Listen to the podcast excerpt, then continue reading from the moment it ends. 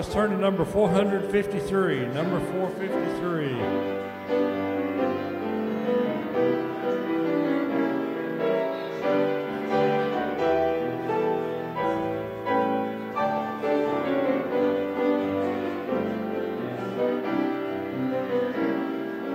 And let's stand together. Number 453.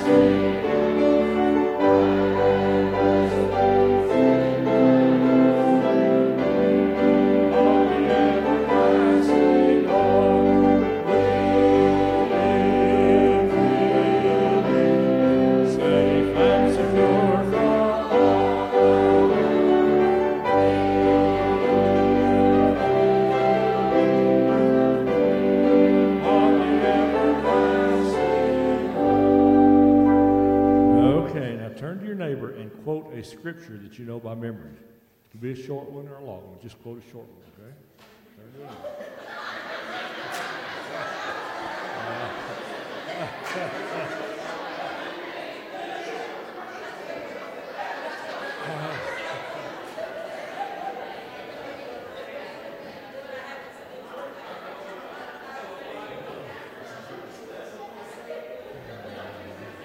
And you can be seated. Yeah. I heard. I know some of you said Jesus wept, and that's not fair.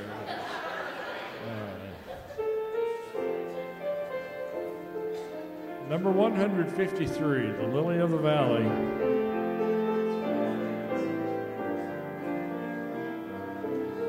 Sometimes people request songs, not very often. A couple of weeks ago, we did one on Sunday morning. Uh, we did one this morning. Not everyone knew it, but we sang it. Lily of the Valley, number 153.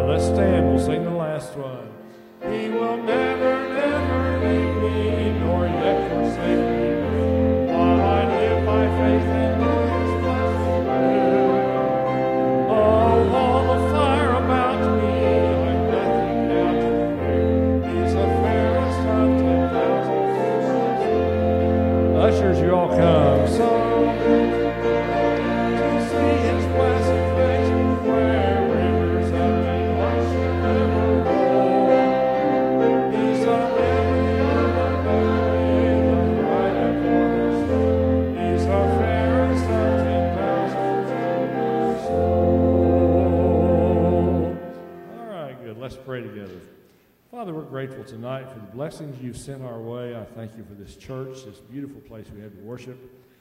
Thank you now for the time we have for offering. I pray you'll bless the gift and bless those around the world who we want to hear the gospel of Jesus Christ. We pray that it will reach those ends.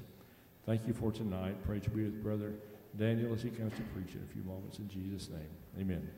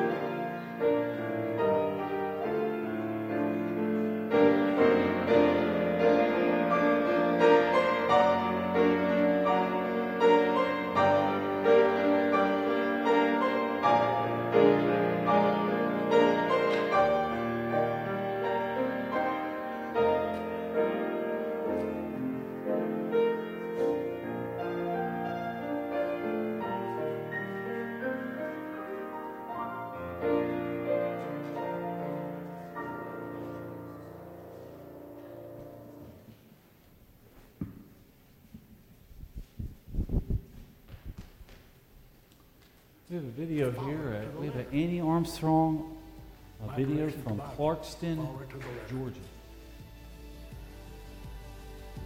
I was born in Clarkston, and it was a very close-knit town. My dad was a deacon in Clarkston Baptist Church. So everything that I knew and everything that our whole family did was centered around church. A lot of people oh, question, you know, if you're a real missionary, why don't you go overseas? Very close-knit town. It just does something to your heart when you dad was a realize, wow, you're surrounded by so much oh, So awesomeness. really. everything that I knew and everything that our whole family did was centered around church. In Vietnam, I was a company commander over there. And when we came back, Just does something to your Clarkston heart was nowhere near what it was so much. When diversity really skyrocketed, a lot of people left our church and moved further out into the in suburbs. Vietnam. I was a company And we approached a. Filipino church and then also an African church and said, is there any way we could merge? And in 2004, it was official. and uh, the three churches a lot of combined to people left our create church Clarkston International moved further out Bible Church.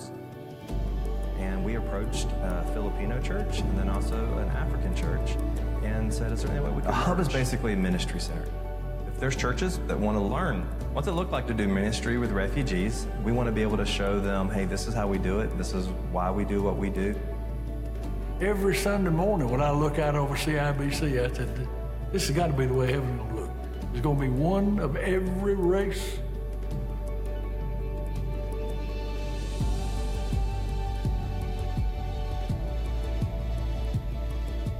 People give to the Annie Armstrong Easter offering, it has tangible impact here in Clarkston.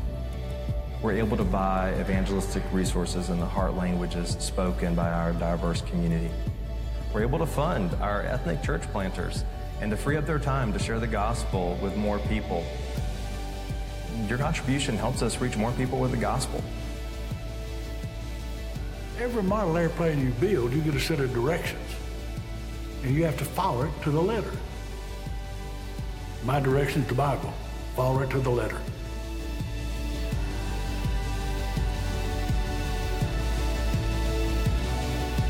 That is a video there from the Annie Armstrong Easter offering, which Easter will be here, gosh, in two months. It'll be here very soon.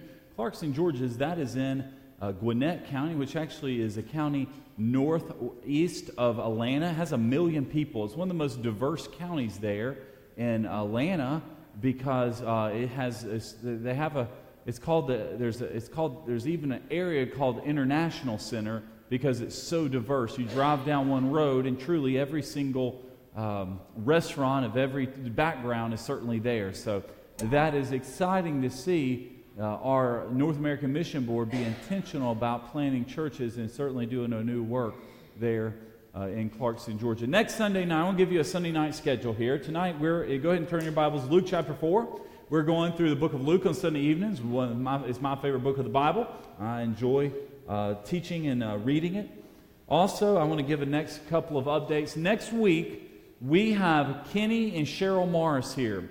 Kenny and Cheryl Morris are former members of our church, and they are now IMB missionaries, and they serve in southern Panama along the um, Panamanian and Colombian border.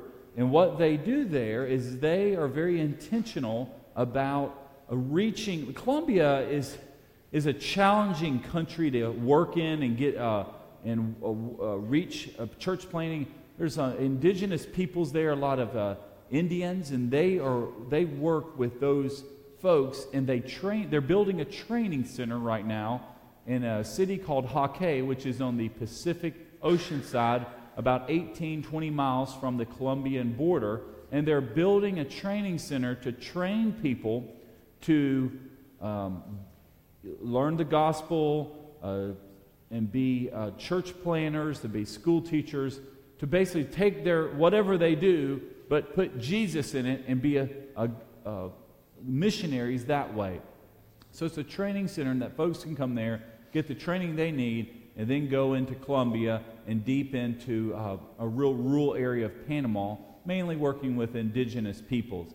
So they actually, what happens with the IMB is IMB has, you know, of course, limited resources. So you have these, when you're a missionary, you have these grand plans of what you want to do. And really, what mostly what IMB missionaries do is they mostly they mostly train others to take the gospel. For example, if I wanted to reach Colombia for Christ, me showing up from Kentucky saying, I'm here to win everybody in Colombia to the Lord, would not be as effective as finding some Colombian believers or even some Panamanian believers and train them how to do soul winning and plant a church and do a new work. And you train these natives who then take the gospel and reach their own people.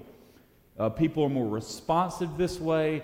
Uh, the gospel goes out. Uh, they can speak the heart language. It's not a second dialect or even a second language for us.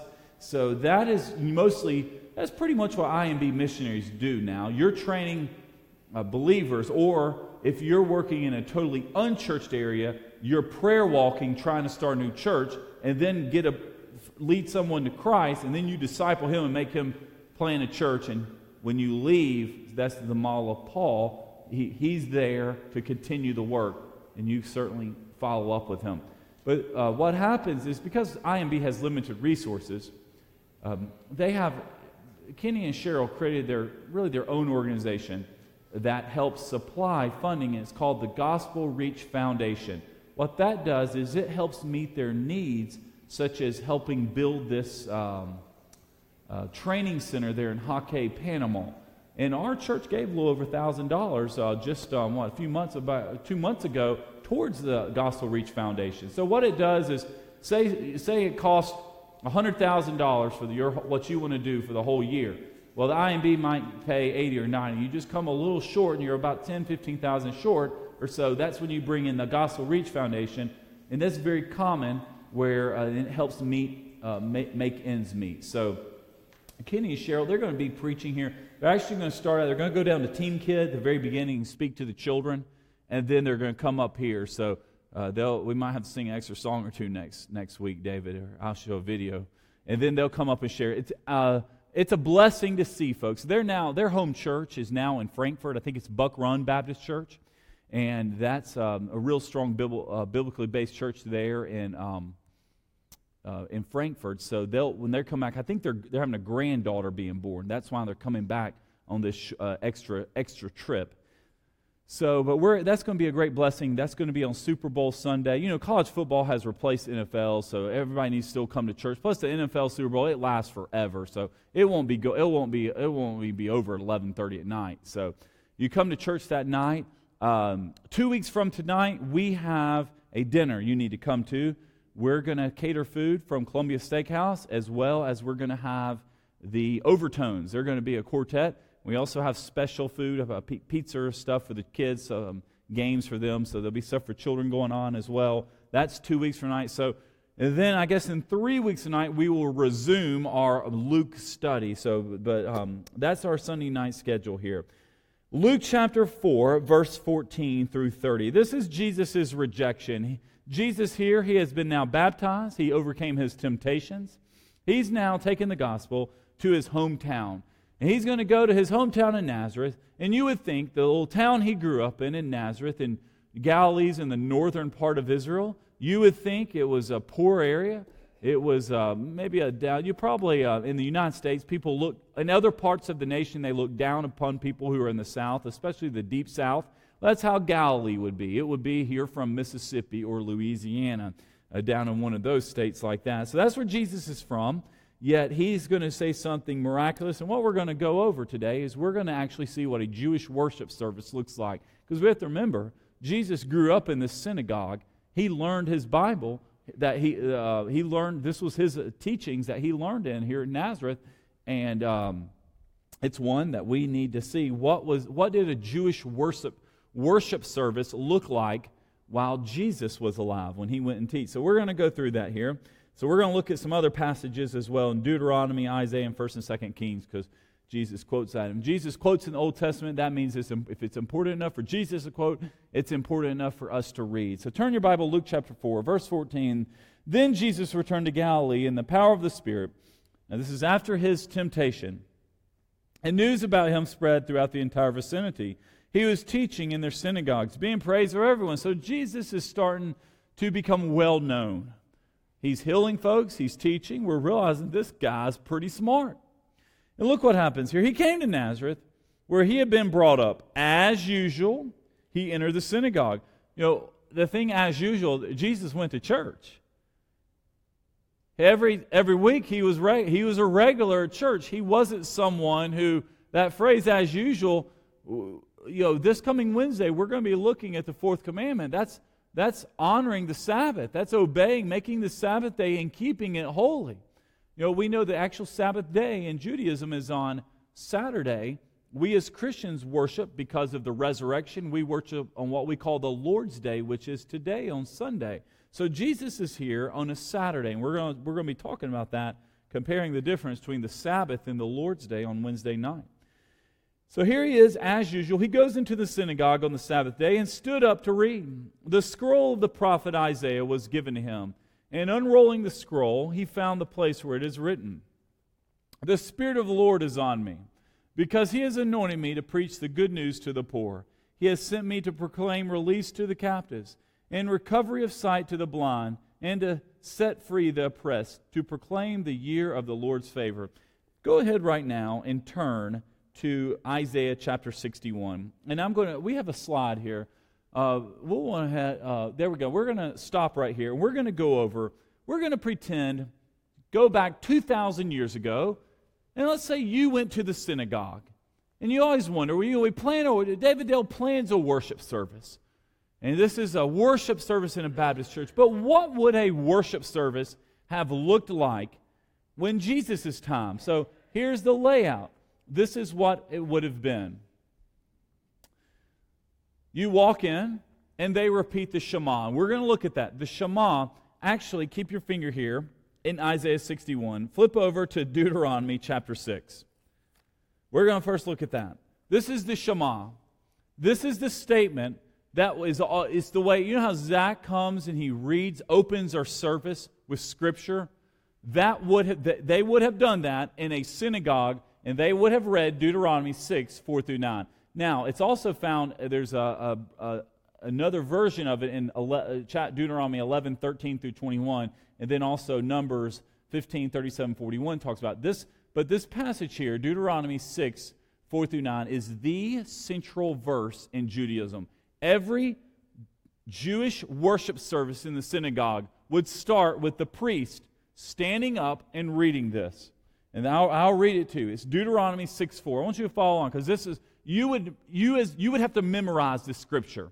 As a, as a Jewish person, you would know these verses right here. You know, when David asked us to stand and um, uh, say a Bible verse to somebody around, Well, if you were a Jewish, you know, you wouldn't say Jesus wept. You'd quote the Shema because you would know it because you would hear it over and over and over again. This would be ingrained in your mind. So I want to read it here. Listen, Israel, the Lord our God, the Lord is one. Love the Lord your God with all your heart, with all your soul, and with all your strength. These words I'm giving you today are to be on your heart. Repeat them to your children. Talk about them when you sit down at your house and when you walk along the road, when you lie down and when you get up. Bind them on the, as a sign on your hand, and let them be a symbol on your forehead. Write them on the doorposts of your house and on your city gates. Do you know when Jesus was asked what's the greatest commandment? Do you know he quoted this? He said, Love the Lord your God with all your heart, with all your soul, and with all your strength. He also put mind in there too. In the Leviticus version of it, a re- recanting of this includes the love the Lord with all your mind. So, four parts of loving the Lord with your God all. And the Bible makes it very clear that your children, your doorposts, everywhere you go, you put on your forehead, your arm, and what they're literally saying there is this is supposed to be bound of who you are. People are supposed to know because when they see you and hear from you that this man, this woman loves the Lord because all they do is talk about how much they love the Lord. There's an overflowing it. That is how the Jewish worship service would begin. They would have a priest stand up there and they would quote the Shema. And many times the people would quote it back. It would be like a responsive reading, is how it would go. Then moving along here, then there would be a prayer. Uh, they'd, uh, the priest would pray, the leader there would pray for the folks. Uh, this would be like the pastoral prayer. You'd pray for uh, the needs there. And then they would also, you would read a passage out of the Pentateuch. The Pentateuch is also known as the Torah. That's the first five books of the Old Testament. So they would have a reading out of that.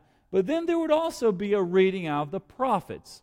Now, what would happen here is the sermon would be based on the Pentateuch or the prophets. Now, Jesus read, now flip over to Isaiah 61. Jesus read out of the prophets, but he didn't read all of verse 2.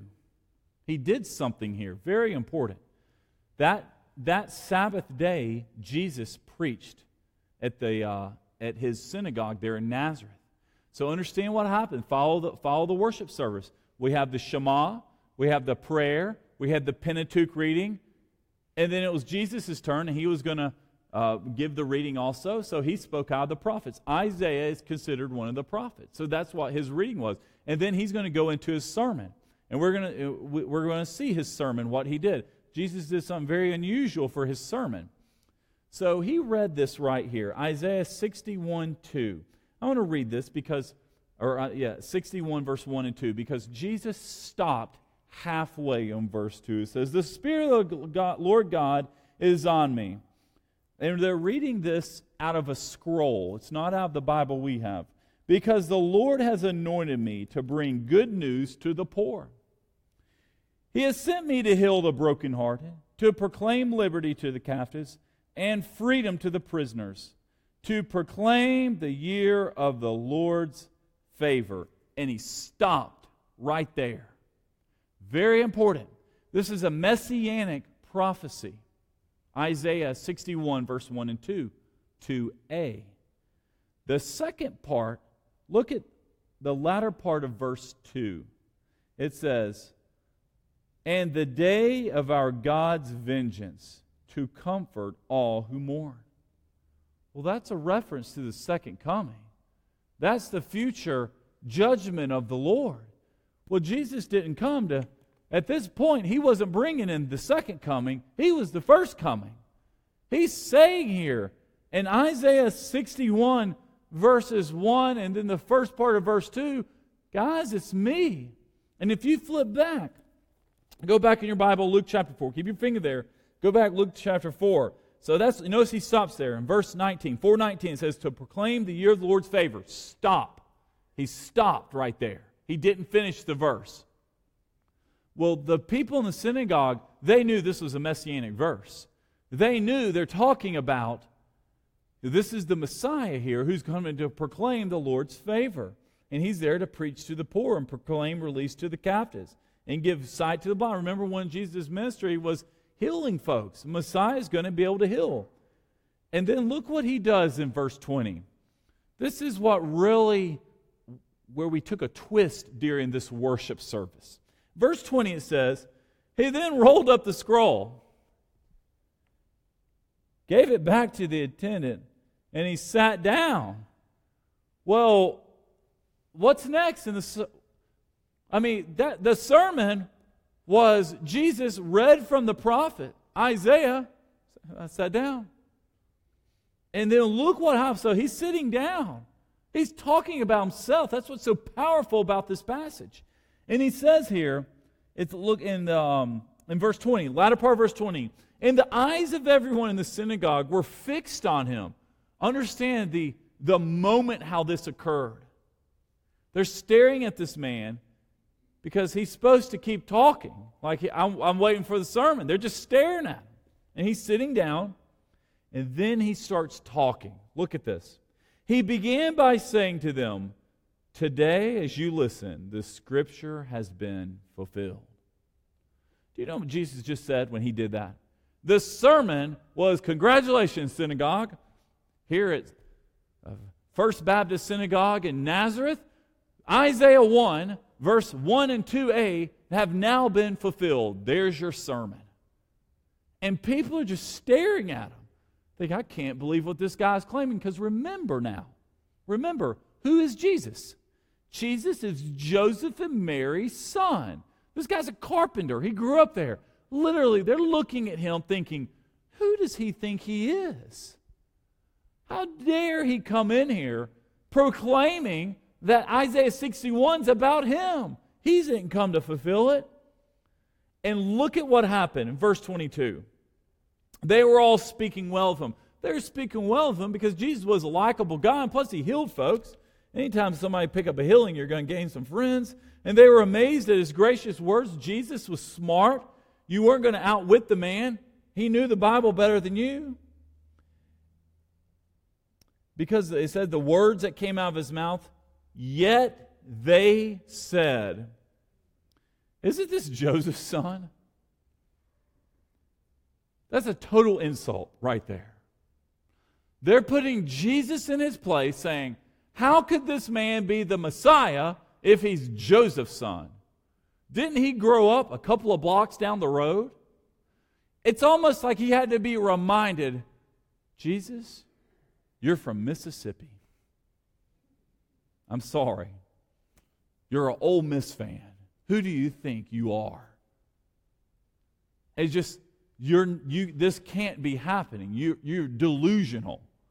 This isn't talking about you. Yes, you're smart. Yes, you're gracious. Yes, you're very kind and you're you know your Bible, but you've crossed the line claiming you're the Messiah. So in the in the worship service, after the sermon, Jesus is sitting down, and then they would have a priestly blessing. Typically, what would happen, the, the preacher of the, uh, of the, at the Sabbath, he would explain, the sermon would be based on the Pentateuch or the prophets, and they would explain what the scriptures would say.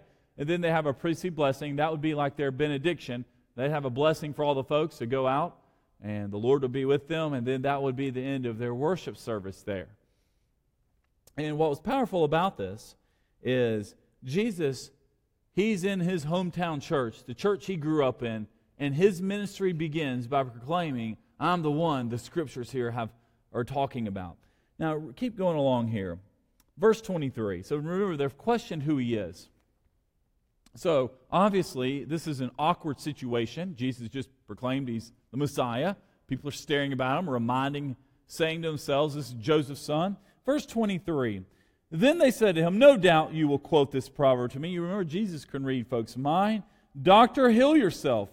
What we've heard that took place in Capernaum, do here in your hometown also. Meaning, they're saying, Jesus, if you're such a great healer, heal yourself, heal others. You know, if you can do stuff in Capernaum, the town nearby, why don't you do it here? He also said, now this is where this is where he gets in trouble right here because they're about to kill Jesus. Jesus' ministry almost ended as fast as it began in this section here. And we're going to look at these stories that Jesus quotes because I think they're important because I want you, I want to explain why Jesus referenced these two stories we're about to see. Because we're going to turn our Bibles in a little bit to 1 Kings 17 and then 2 Kings chapter 5. He's about to quote two stories. So Jesus is really talking to their minds. They haven't said anything. They're just, he's reading their minds. He also said to them, Jesus is sitting down talking to them in the synagogue in Nazareth. He also said to them, Truly I tell you, no prophet is accepted in his hometown. He's not. He's not. He's in his hometown and nobody accepts him. In fact, typically, um, uh, when you're a prophet, your stock goes up after you've died. Uh, because usually prophets were killed in the Old Testament, they weren't warm, warmly received. And then after they pass away several years, they realize, you know, that was a good guy after all. We should make a statue of him or, or, or give, him, uh, give him an award, a posthumous award with that. Here is Jesus here. He's in his hometown, and they're real, he's proclaiming he's the Messiah. But I say to you in verse 25, there were certainly many widows in Israel in Elijah's day when the sky was shut up for three years and six months while the great famine came all over the land. Yet Elijah was not sent to any of them except a widow at Zarephath in Sidon. Now, we're going to turn and say, now this seems odd. Why on earth is Jesus telling this story? So we need to understand what's going on. Keep your finger here in Luke chapter 4. Flip back in your Bible to 1 Kings chapter 17. This is the story Jesus just told. Jesus is telling a story about Elijah. I want to, I read this story. You, you need to know it. And the reason why you need to know this is because Jesus referenced it. And it's important because what he's saying here is hugely significant to his ministry and what's about to occur. 1 Kings chapter 17. Now, what's going on here is Israel has a new king, and his name is Ahab. Ahab is considered the most wicked king ever to rule over Israel. The king, uh, now remember, we have a divided kingdom at this point. We have a northern kingdom and a southern kingdom. The northern kingdom there is has Ahab. He had a wife named Jezebel who was even worse than Ahab. I mean, they were just wicked. Ahab and Jezebel were ruthless people. Jezebel even took it up a level herself. She was the queen. She didn't like you. She killed you. That is how they did business. You died. There was no talking back to these folks. It was, they got rid of all worship of Yahweh, all worship of the Lord, and they brought in idol worship. It was, they were worshiping foreign gods. And all of a sudden, what I love about Elijah, have you ever been to like a conference and somebody introduces the speaker and they go on and on and they talk about all their PhDs, all their accomplishments, every great thing. And this, you just think, what? I mean, is this the greatest human ever to walk on the earth? And they go and they really just make this person walk on clouds. Now, that might work today, but that's not how God's prophets were introduced. Of all the prophets in the Bible, Elijah, you talk about somebody who truly busted on the scene with no introduction. And we're about to read his introduction here. This guy came out of nowhere, Elijah did. And remember, too, Elijah is one of the few people, Elijah never died. So this guy rode up in a chariot to heaven. And Elijah was a great prophet. He was so great, Jesus quoted him here. And he uses an example. I want you to follow on your Bibles. 1 Kings chapter 17. This is what Jesus is talking about. We're going to read this. Now Elijah the Tishbite from the Gilead settlers said to Ahab, There you have it. That's his introduction. This man is not mentioned in the Bible until this point. We don't know who Elijah is. He just showed up. This man is from the Gilead settlers, and he's a Tishbite. He pops on the scene. He's got the Spirit of the Lord. This man is bold. And you do not talk to King Ahab this way, but Elijah did. He said to Ahab, As the Lord God of Israel lives, in whose presence I stand, there will be no dew or rain during these years except by my command. Now, that's a bold prophecy right there because he just went to the king and said, King Ahab, I want you to know it's not going to rain anymore unless I, unless I command it to rain, not you. He's telling the king that he has authority to make it rain or not rain. Well, that didn't go very well. Then the word of the Lord came to him. God also, one of the great things about our Lord is when you proclaim his word, he also protects you. And this is, God realized too, you say something like that to Ahab and Jezebel, you're going to need some divine direction because they will kill you. And here comes the divine direction. Then the word of the Lord came to him. Verse 3 Leave here, turn eastward, and hide at Wadi Cherith, where it enters the Jordan. You are to drink from the Wadi. I have commanded the ravens to provide for you there. So God said, You can't stay here anymore, Elijah. You're going to have to go hide out in the country. It's time to go to the wilderness. I'm going to send some birds out there. They're going to bring you food, and you're going to drink from the little brook, the little river. So that, that's how I'll keep you alive. So God is, this new prophet, Elijah, shows up. God is providing birds to bring him the food.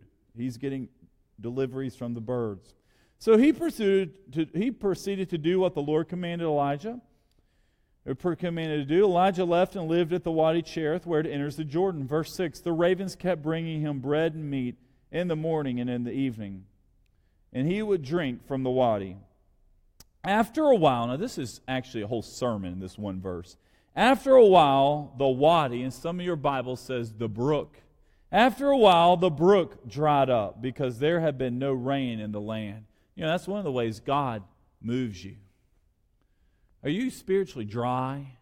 Have you ever have you, you ever feel like you're running on empty? Have you ever felt like God, I'm just not hearing from you anymore? That's also when we're about to see Elijah move.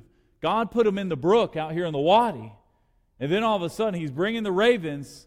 And the ravens kept bringing the food, but the brook, it dried up.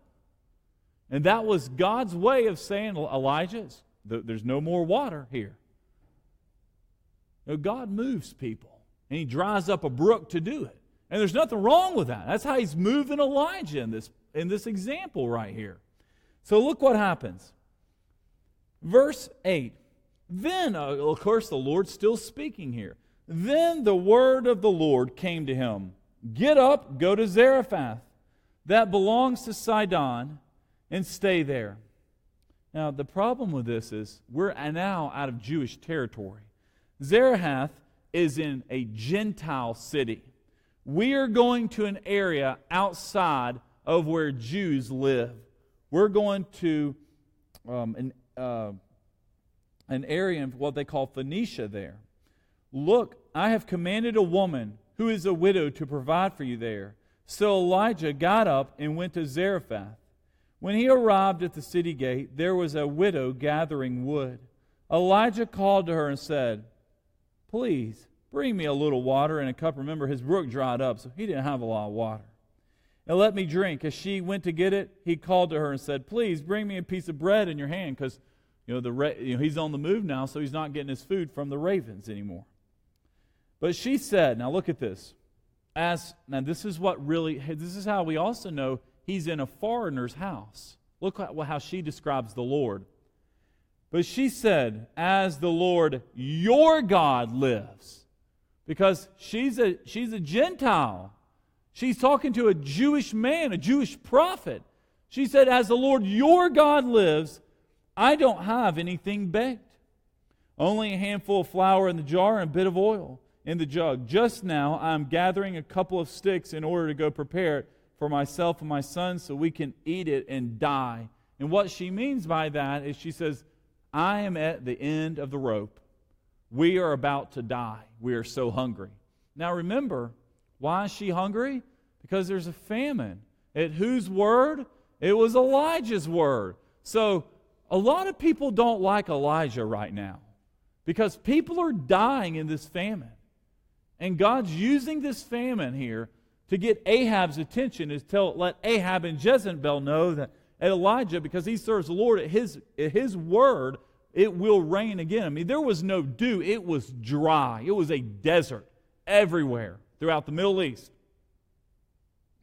So this woman here, that she, she's aware of who Elijah is because the whole nation is aware of Elijah because he's the one who said this. So I'm sure King Ahab and Jezebel are blaming Elijah for this. That's what they can't find him because he's hiding in, in the, some brook out in the middle of nowhere, but the brook dried up. And probably also what happened, I believe, why, you say, Pastor, why, why did he, she go to this widow? this widow here, remember, everybody hated Elijah because he was responsible for this. But she was about to die. Like she knew this is it. So whether or not Elijah's in my house or not, it doesn't matter. I'm about to die, my son. We are that that far deep into a drought and no food. So verse 13, then Elijah said to her, "Don't be afraid.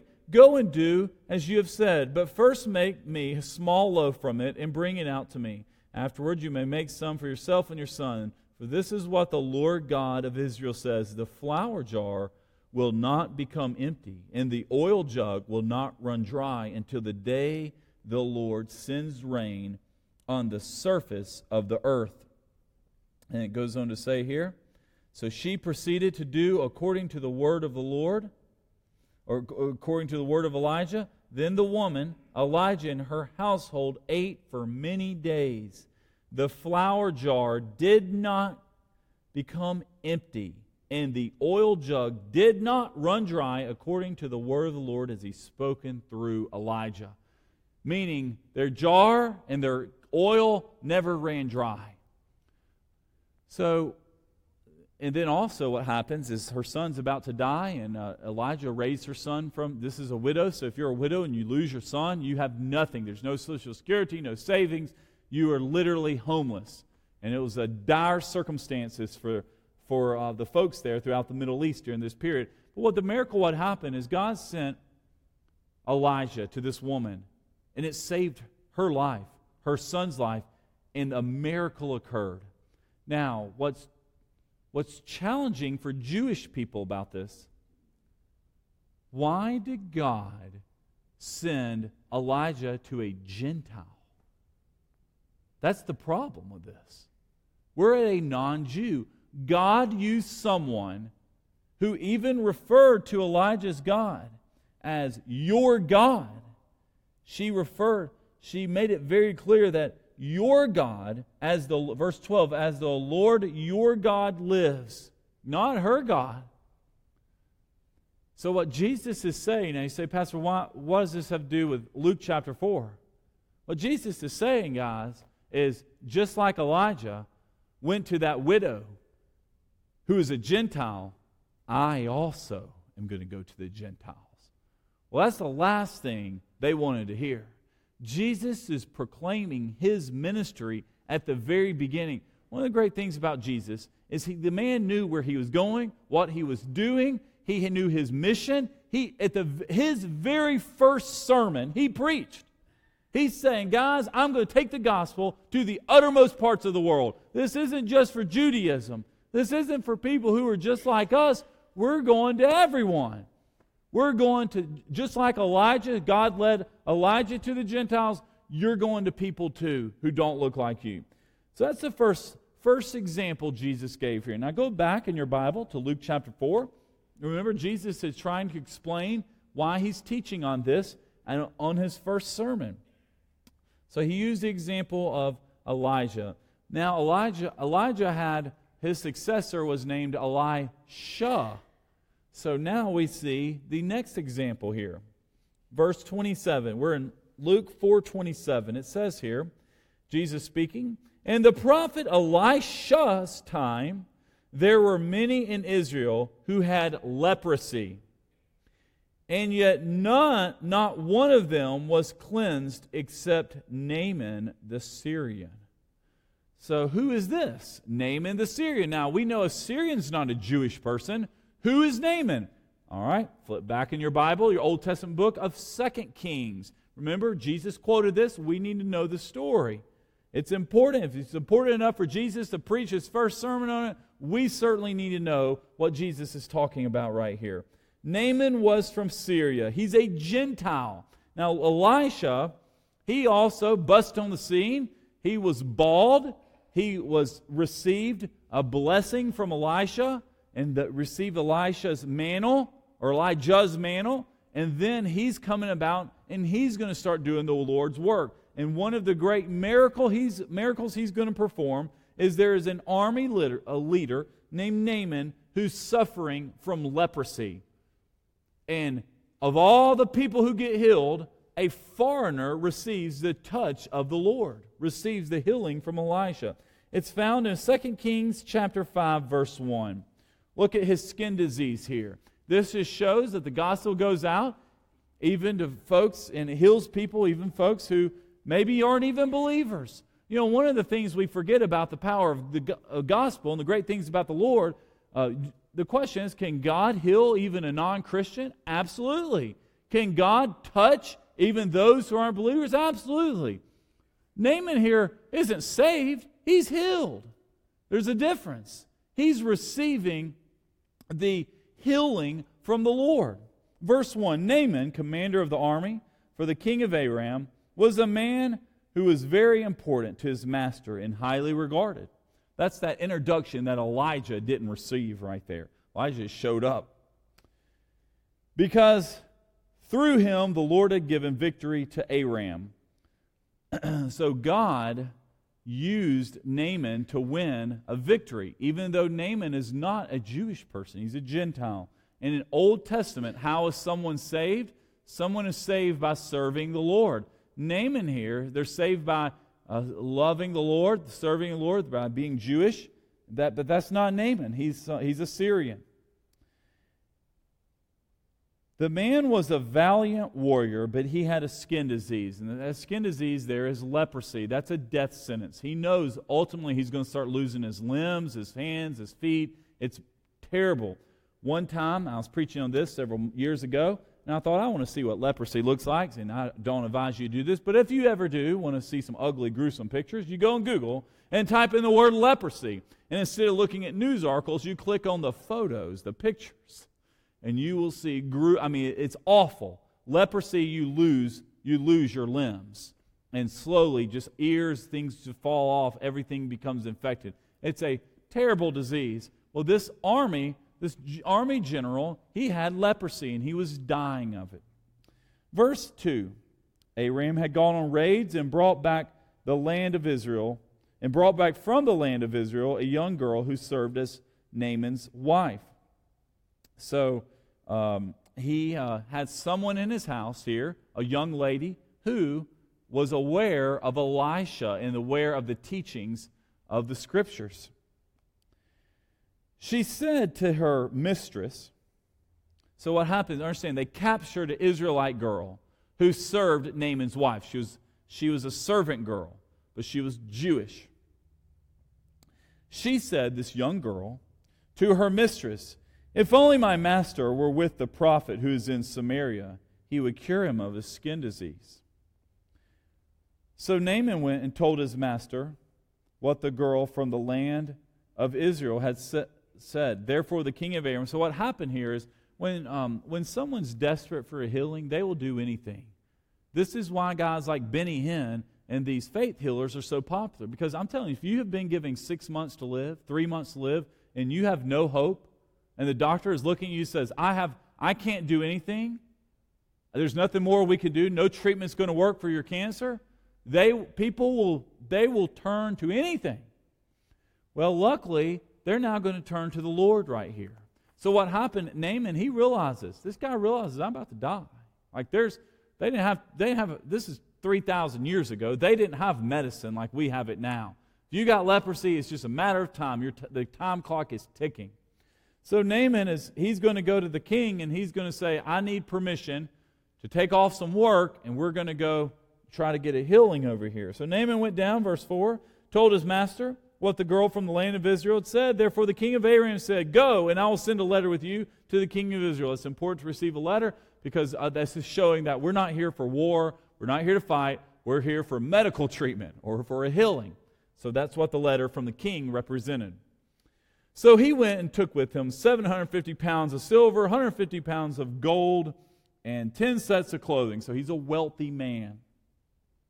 He brought the letter of the king of Israel, and uh, to the king of Israel and had it read When the letter comes to you, note that I have sent you my servant, Naaman, for you to cure him of his skin disease.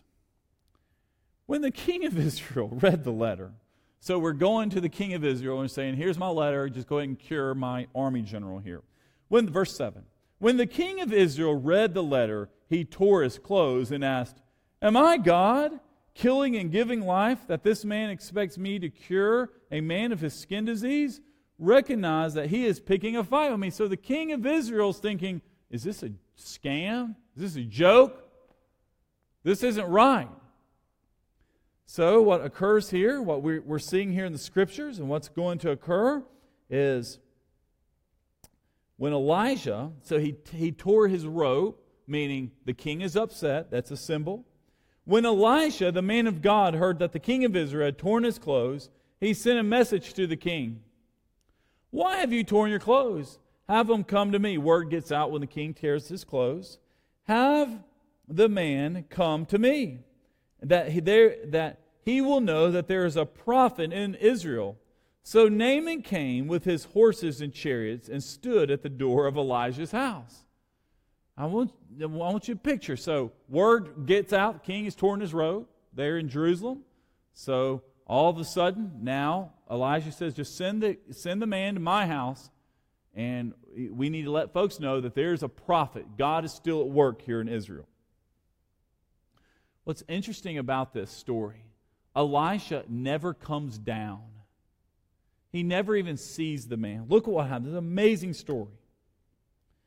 Verse 10 Then Elijah sent him a messenger who said, Go wash seven times in the Jordan, and your skin will be restored, and you will be clean. Did Elijah, did Elisha even open the door? You know, surely, if someone well known and famous was standing at your door, you would go and get an autograph, you get your picture made, you put it on Facebook. I mean, you would want to go speak to the guy. Naaman sends, or Elisha sends his messenger to Naaman and just says, Here's your orders. Just go in the river, Jordan River, which is not a big river, which is a dirty river. Just dip seven times, wash seven times, and your skin disease will be cleansed. But look at this.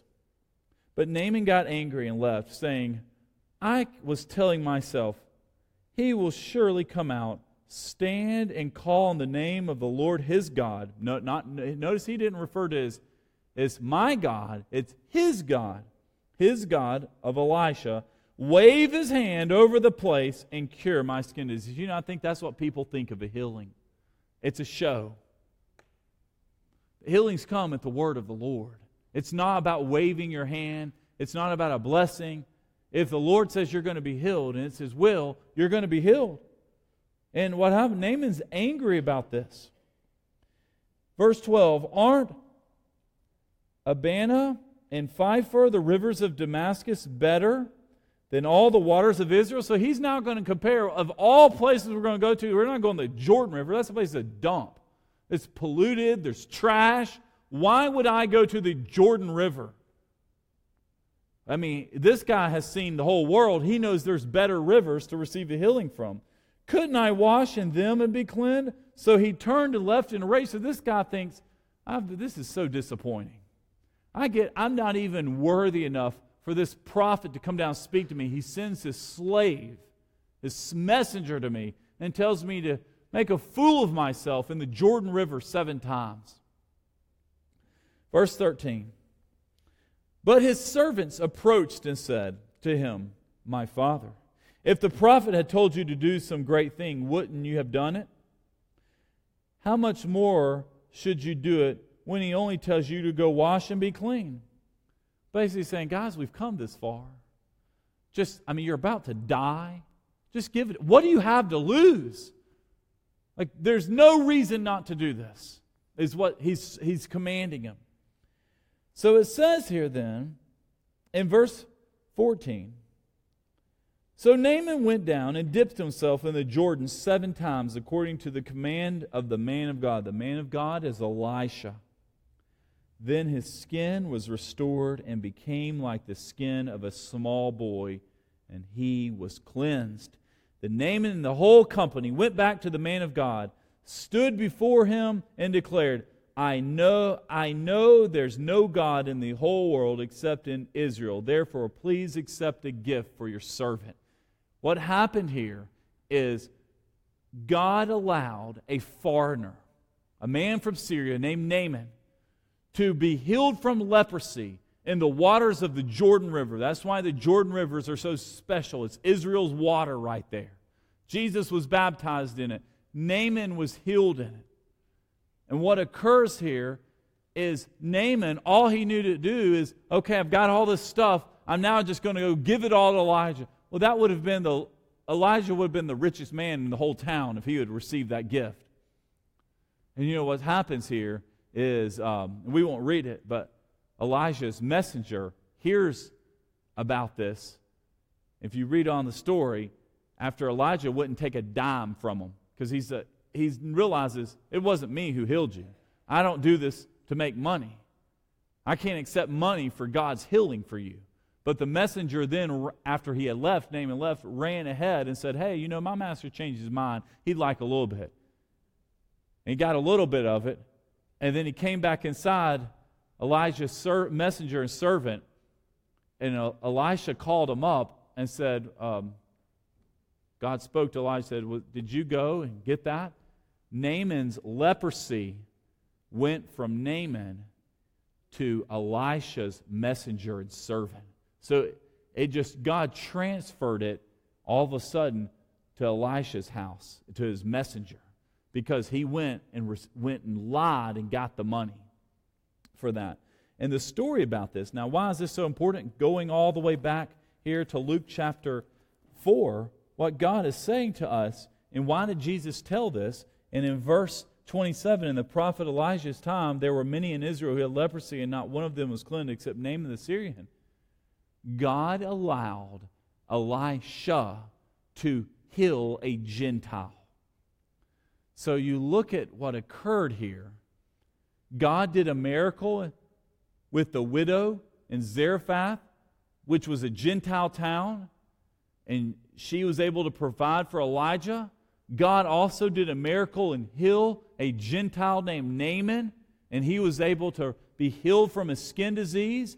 Here is Jesus saying at the beginning of his ministry, Guys, I know you're looking for a Messiah who's going to be a political one, who's going to make Israel great again. But the, but the kingdom my father's ushering in is actually taking the gospel, seeing all peoples being able to get saved and being able to receive a touch from God. Now, they didn't like that. Verse 28. Here we, we're about to wrap this up here. When they heard this, everyone in the synagogue was enraged. I mean, these were the two worst possible stories Jesus could have quoted them. They're basically saying, just like Elijah, Elijah went out to the Gentiles, I am also. They got up, drove them out of town, and brought him to the edge of the hill that their town was built on, intended to hurl him over the cliff. First sermon, he's about to get killed. Jesus is right here. He, he did not base the response of his sermon, the response of the people on his future ministry. If he did, this would be a huge strike against him. Could you imagine preaching a sermon and the response is, Preacher, we're going to kill you. Let's go on, we're going to push you off a cliff. You're about to die. In verse 30, but he passed right through the crowd and went on his way. So, what do we see here in takeaways in closing here? Jesus didn't try to win back the crowd after they turned into a mob. Have you ever told somebody biblical truth and they were offended or upset or didn't want to hear it? There was no apology Jesus offered. These folks in Nazareth did not enjoy hearing Jesus' first sermon whatsoever because he said, I'm the Messiah and the gospel is about to go out to Gentiles. It's not all about you anymore. Well, they didn't like that. They were turning into a mob. What we also see, and we don't have time to turn there, but Luke here, he's starting out his ministry at home in Nazareth for Jesus. You remember, Luke also wrote the book of Acts. From Jesus, then we get Peter and the early disciples, then we pick up into Paul. Paul ended in Rome in Acts 28 31. And what's powerful about that, we're seeing how the gospel starts out in hometown Nazareth, base, first sermon from Jesus. And you know, about 60 years later, Paul is preaching that gospel, the same message of Jesus, to all these Gentiles in Rome. And then it just continues to go for. And not only that, we know that rejection is not the end of your ministry. Have you ever been rejected? Have you ever had a setback? Rejection, you invite someone to church and they say no. You go out and you uh, try to do a good deed for them, you want to help others, and they just aren't welcome to it. You might do a full gospel presentation. You tell them they need to be saved, and they say no, or baptized, or they ain't join Sunday school. And it's no, no, no. The great thing we get about the Lord is He also was rejected. Rejection doesn't mean just because you were je- rejected today, it does not mean you're going to be rejected tomorrow. Jesus was rejected in his hometown. He, the Bible says in Matthew's account that he did very few miracles in Nazareth because of the lack of their faith. One of the hardest places for you to win people to the Lord is at home. It was hard for Jesus. All they could think about this man is he's Joseph's son. And what we see what's powerful about Jesus is he knew his purpose and his mission was to take the gospel and to preach the gospel to the uttermost parts of the earth. And we see the examples of Elijah and Elisha. If God can bring the gospel to these through these people to Naaman and the widow in Zarephath, he can certainly continue it today. And I think what I want to end on is for you to look at yourself and says, Lord, have I, uh, have I allowed a rejection, someone to say something to me? They maybe were hurtful to me or they were critical to me. Have I allowed it for me to stop? And what it's like is like pouring cold water on you. You were on fire for Jesus at one point, but you got poured cold water. That's literally what happened at Jesus' sermon. They're trying to kill the man after he was preaching to them. So we know Jesus. He just moved on. So Nazareth says, hey, if they don't want to hear it, I'm going to take it to somewhere else. That's the word. The gospel never ends. Let's bow our heads and pray. Lord, we thank you for this word. We thank you for your Bible story that you quote here uh, out of Isaiah 71. You also quote about Elisha and Elijah. Lord, we thank you for these stories. Lord, we need to know what happens in your word. Lord, if you quote it, we need to know it. God, I pray if there's someone here, maybe they have experienced rejection. Lord, I pray that they will not allow that rejection to, to be, determine their future ministry, their future service for you. Lord, you called Jesus, your son. You equipped him. You gave him the words to say, and he continued on. He set a he set an example. He sets an example for us today. Lord, I just pray today, if there's anybody here during invitation, if they need to come forward and make a, their decision public to follow you, I pray they certainly will. You give you this invitation. In Jesus' name we pray. Amen. David Dale's going to lead us in a song. I'll invite everyone to stand up. We're going to have our invitation. As always, I'll be standing down front waiting for you to respond. Let's stand together and sing. Let's sing I Have Decided. I have decided to follow Jesus. I have decided to follow Jesus. I have decided to follow Jesus. No turning back, no turning back. Though none go with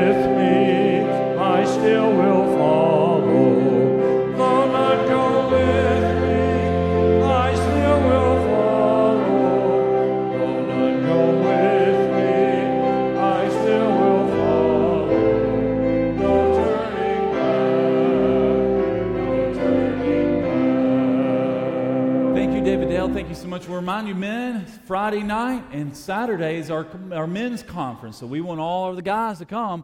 Even if you only come for an hour or two, at least come get some hamburgers at 6 o'clock. Stay for an hour, check it out, and then it, will continue on those two days. Also, for our Bible, uh, Bible scholars here, everybody needs to always study their Bible. We're in commandment number four. We are to honor in a, the Sabbath day and, and keep it holy. So we're going to compare the difference on Wednesday night, the Sabbath day from the Lord's day. There's a difference between Saturday and Sunday, and we're going to look at those differences in the scriptures. David? Thank you, Lord, for saving my soul. You know the chorus? Let's close with that. Thank you, you Lord, Facebook, for saving my soul. Sherry. Stay and Thank talk to you, folks. Lord, for Okay. making We're on me Facebook Live. whole. Thank you for giving to me thy great salvation so full and free. Good night.